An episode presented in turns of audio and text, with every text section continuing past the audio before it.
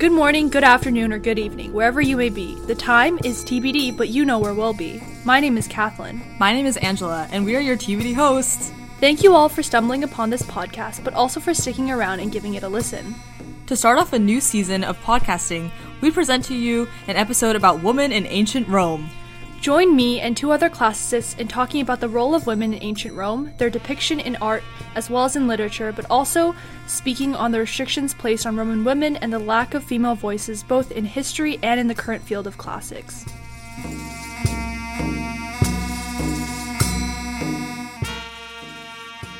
Today, I'm super excited to be joined by Meaghan and Shea to talk about women in ancient Rome.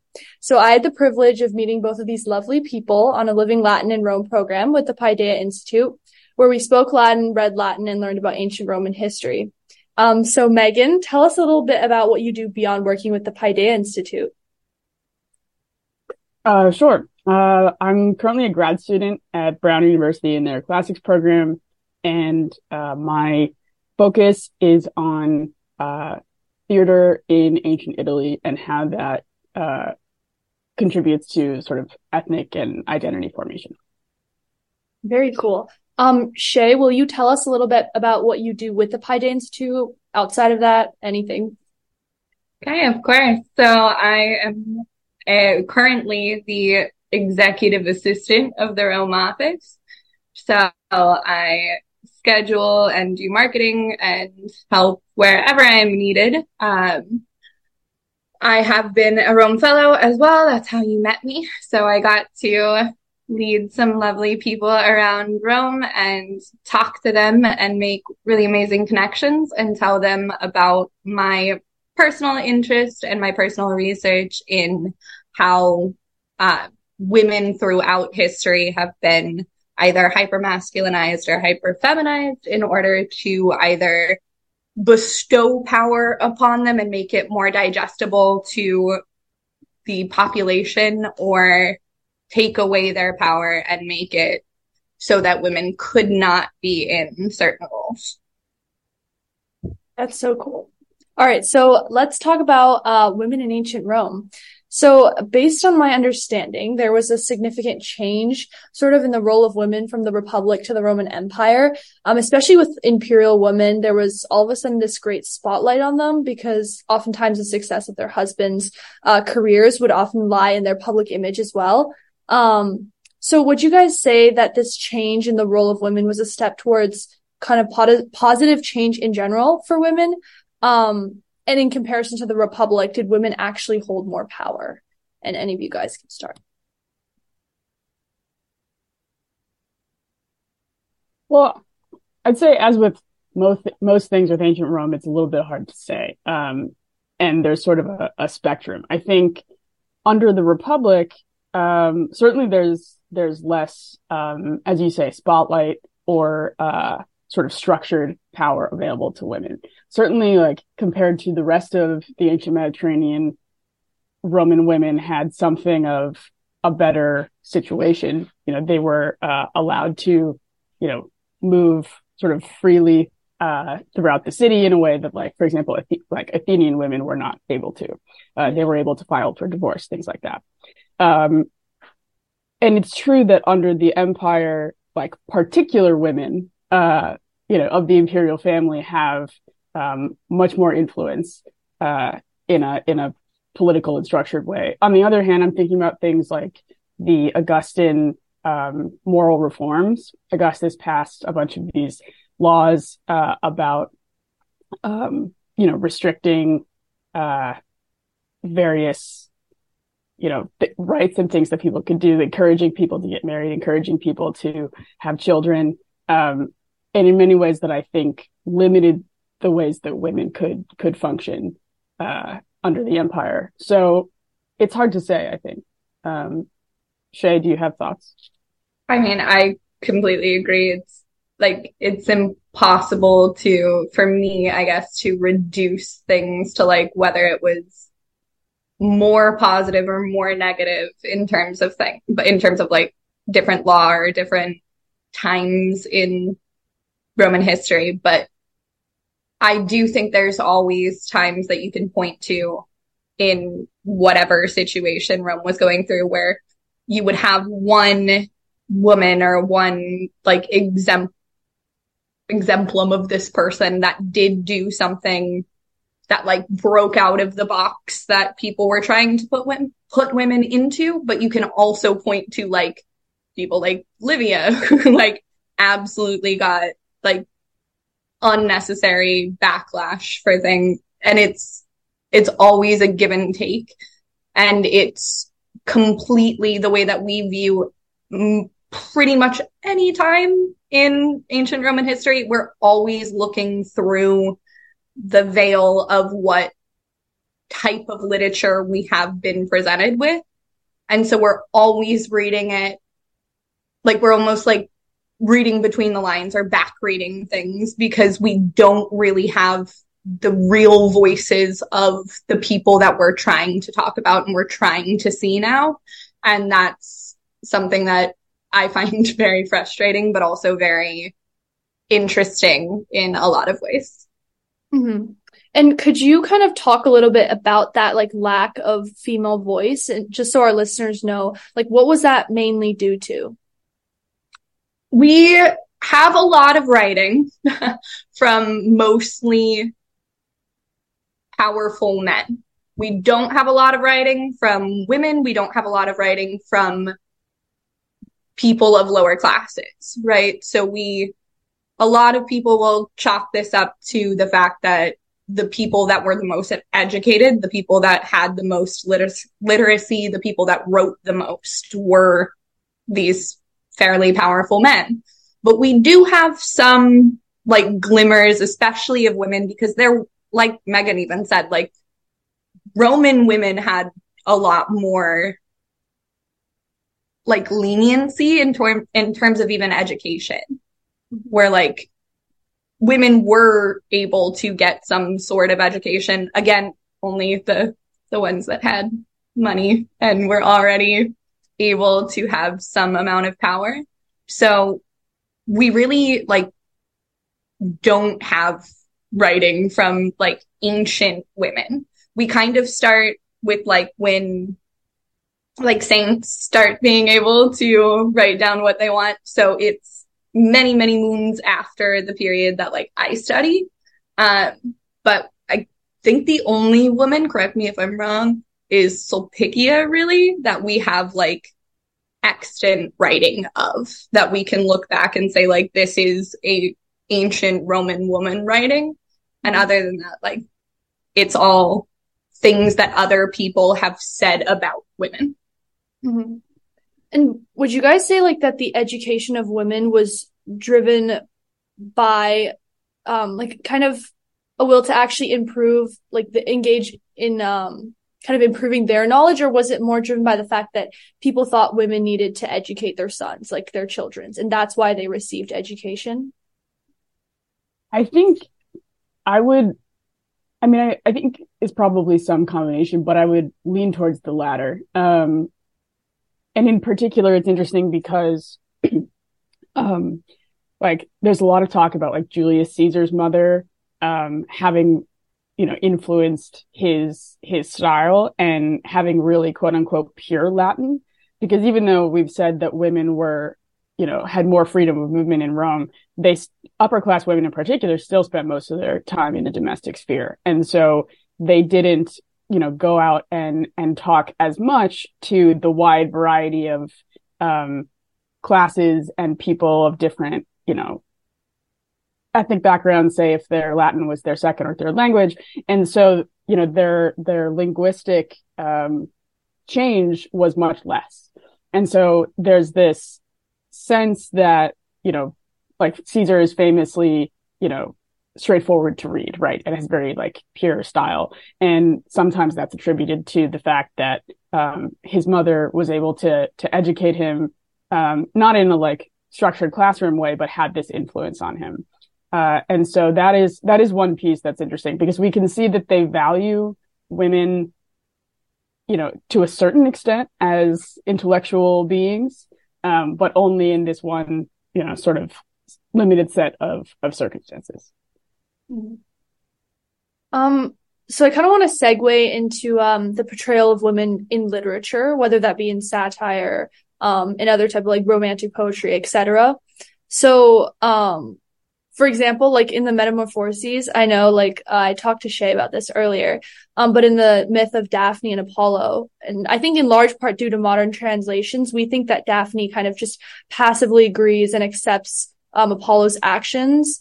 Um, and so thinking about this kind of like even pervading narrative that we learn about in classrooms today, like how do you think poets have shaped public sentiment towards women with their portrayals of goddesses and mythological women? An awesome question. I love this.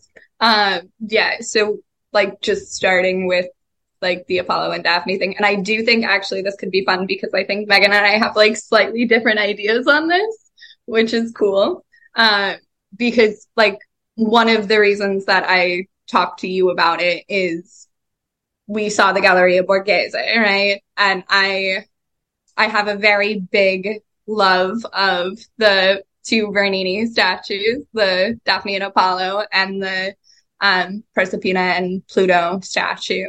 Um, I think they are absolutely incredible for mostly the reason that to me, when I look at them, I do not see the romanticizing of like anything. I think that these are clear to me, these stat, like when you look at the the thing that everyone always talks about, which is Hades or Pluto's like hand on the like thigh of Persephone. And you can see it like push into her. And she's like this little, little normal sized human being. Like she looks like my five foot four self is up there. I'm five two. It's fine. Um, is up there like struggling with all of her entire being and just absolutely cannot do anything to get away. And this man, and I think that Bernini did great on this with both Hades and Hades, Pluto, and Apollo, where like they are just, they're not like these larger than life gods that people, especially in the Renaissance, tend to like make huge and imposing to show that they're godly. This is like, don't get me wrong, Hades there is ripped. Like he is not a normal sized man, but he is. He looks like someone who works out a lot. He's like a six foot little marble dude. But no matter what, even if he's just a man and she is herself, she's not going to be getting away. And she is pushing with all of her being up and she's trying to get away and you know that he is dragging her down. And that's the same thing that I feel with the Daphne portrayal where it's like you can see all of her body weight moving. She is already moving and she is, and people say like that Bernini is the only sculptor to have ever like actually read Latin, which I find funny because then you see it and you read like the actual Ovid, like the actual words that he says. And to me, the way that Bernini depicts them is what I read when I read it. But then you have people who translate it and say that Daphne nodded her branches. Like, yes, and they use the word nodded, but like the Latin doesn't say that. she shook her branches. She entirely shook her branches. So to me, that is something that is entirely significant. And especially when you continue further and it's like, well, he didn't get to rape Daphne because she finally, like, she turned into a friggin' tree. He didn't get to get her, but he still strips her of her very leaves and branches and turns her into like the literal symbol of conquest after that. Mm-hmm. So he didn't get to get exactly what he wanted, but he still took it. Mm-hmm. So to me, like, there's a lot of, especially like Renaissance translations that take things that I don't even read the Latin saying, but there's a lot of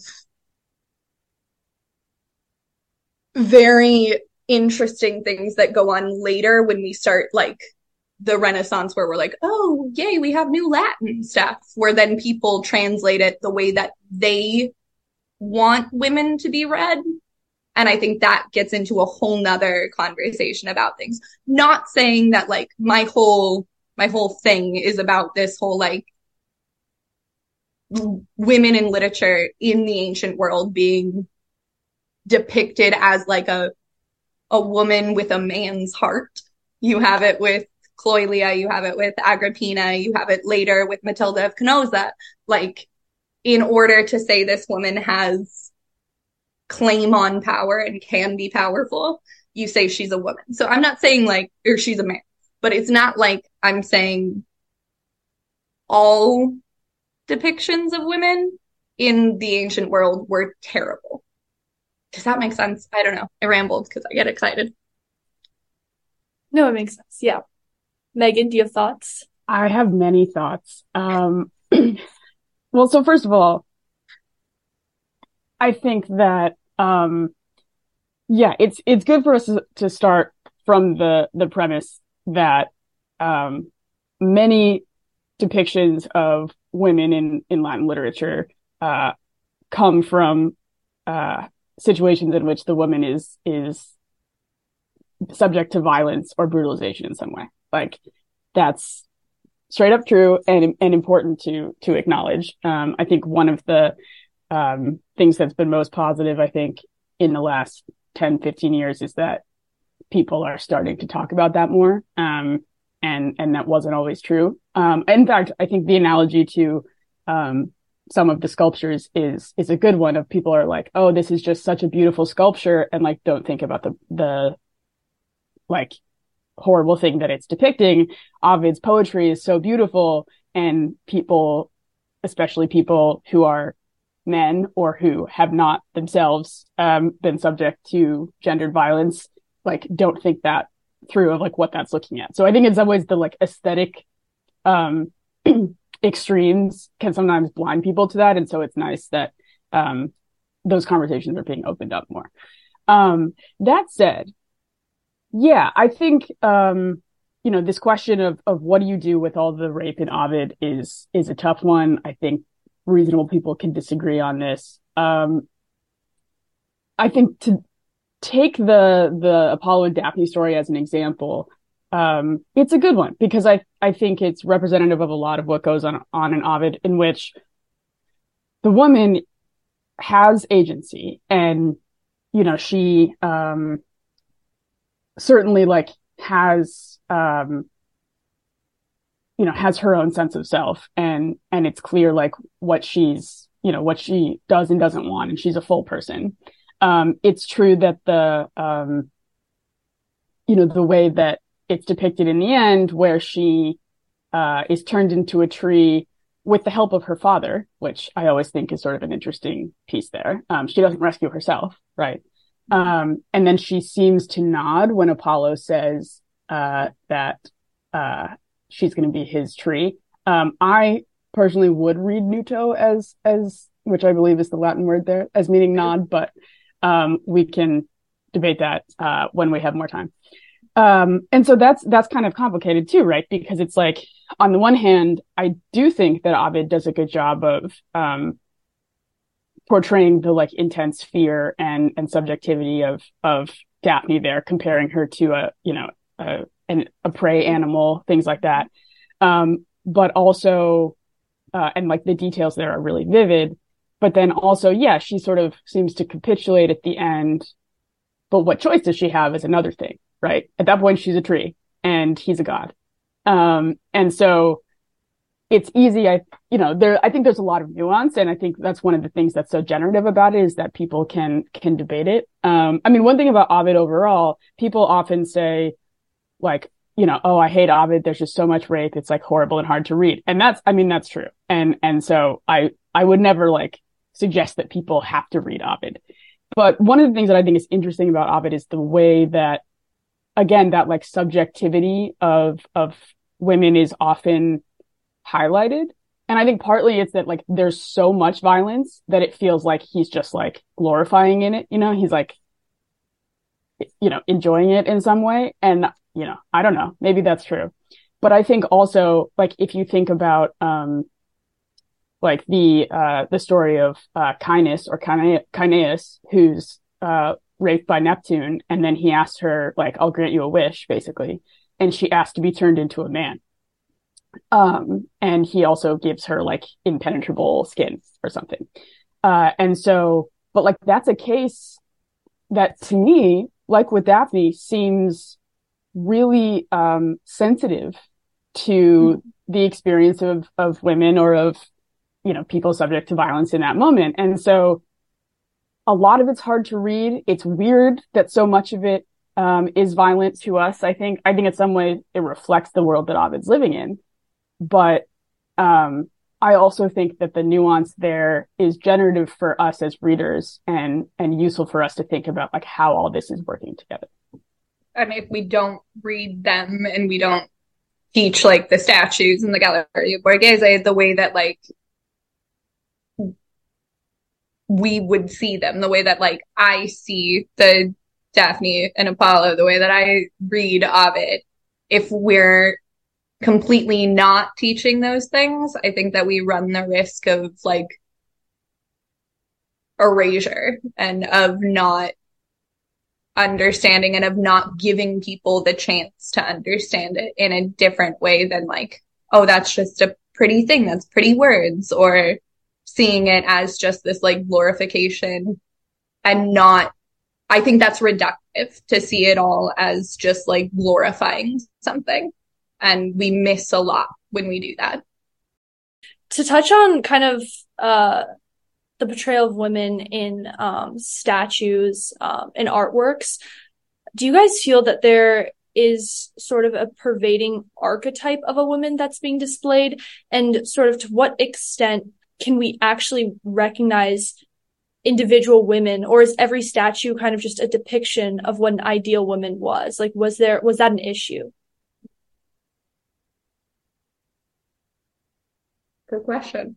Um, I don't know, the the statue that like that, that is something that always bothers me, especially being somebody that has gone through lots of ancient Roman museums, is like there aren't a lot of women. It's mostly like a woman is there because she's either a goddess or she is being portrayed as someone like Daphne and someone like Persephone and someone even like Dirce, if you think about like the the Farnese Bull, you know, where it's like, or Leda is portrayed a lot. And these are all as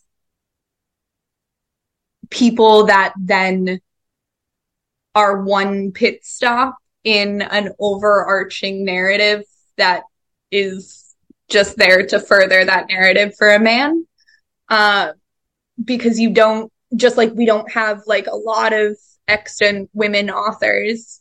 We don't have a lot of just people that are women existing. You have like the the Venus Pudica, which I can go off on forever because I think there is a lot of interesting things to be said about that. But like that's a that's like the main portrayal of women that I can think of, and that's because she's Venus or Aphrodite, or then you think of the fertility goddesses. You also have that. Like you have like Isis at Ephesus, Diana at Ephesus, all of the Ephesus, you know. So Yeah, I mean I think I think it's a good question. Um obviously the the bulk of them are gonna be goddesses or or famous like imperial women, for example. I mean, you do see under the Republic um, statues of like Matrona, statues uh, or busts of Matrona, rather, um, and often in this, in the same way that there are, um, the sort of like veristic style of Republican portraiture, like mm-hmm. there are often women who are, you know, who have wrinkles and who are not idealized. And some of that's about the role of the matron in society as like dispensing wisdom. Um, uh, but I think it's also useful to think about like what is the function of a statue in Roman society, and certainly part of it's just like aesthetic and beautiful. Part of it is going to be things like cult statues and religious statues, but often, I mean, it's about um, you know, like celebrating an achievement. And so, because of the the role that Roman women play, I mean, in a way, it makes sense that there's not going to be um, a lot of sculptures of particular mortal women, um, non-imperial women, um, and rather just these types like the like the matron or um, you know like the young bride or whatever, because that's just not you know they weren't looking to have equity in their in their statue representation, you know. Um, and I think in in some ways it's analogous to literature. You can feel like they're women are being used in an instrumental way. I, I, I like what you said, Shea, about um, like characters or or pit stops in in someone else's arc. But I also think that just because that's how the Romans have presented it doesn't mean that as readers and scholars and viewers, we can't say like, okay, well, what can we draw from this, you know, matron type sculpture or what can we draw from the way that these women are um, depicted as characters or as people in the literature. So, you know, in some ways it's about A, recognizing the context that it's in, but also B, you know, using our agency as readers and thinkers to draw what, you know, to focus on what's most interesting to us. Mm-hmm. Um, and in sort of moving into the present, um, kind of with this history of gender inequality ingrained in ancient civilizations, how do we ensure that history sort of doesn't repeat itself in classrooms today?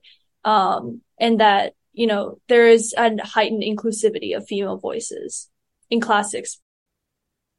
Yeah, I mean, I think for me, that comes a lot down to just like talking about it, talking about like what I, I was saying earlier, where I have run across people in my career that tend to veer away from anything ancient that has to do with women or queer people. And I don't think that that is beneficial for anyone.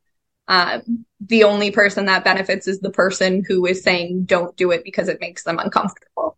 I don't enjoy that narrative. I don't think that that's something that we should propagate and I do think that with most things in life, the things that make you question it and the things that make you uncomfortable are because they're the the dominant storyline in the world and you should question them because otherwise you're just flying with whatever someone's telling you to think and just like ancient world just like now I don't think that just understanding things the way that they've presented them for years is necessarily the way to go. So talking about what exactly what you're doing is amazing. Like having people have conversations about things that are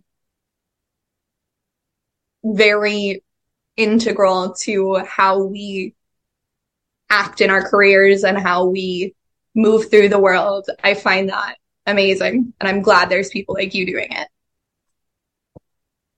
Yeah, I tend to agree. Um, I mean, I think that the more that um, these conversations become, you know, sort of a, a, normal and expected part of the field, the better. And I think the more that we, you know, continue to ask these questions, not just in a like women in ancient Rome unit, but sort of in in every um, situation or or uh, piece that we're looking at from the ancient world, we can say like, well, where were the women? Where were the enslaved people? Where were the people from lower classes or, or non-Roman, um, backgrounds? And, and so trying to weave these things like throughout your study of, um, of all parts of, of ancient civilization.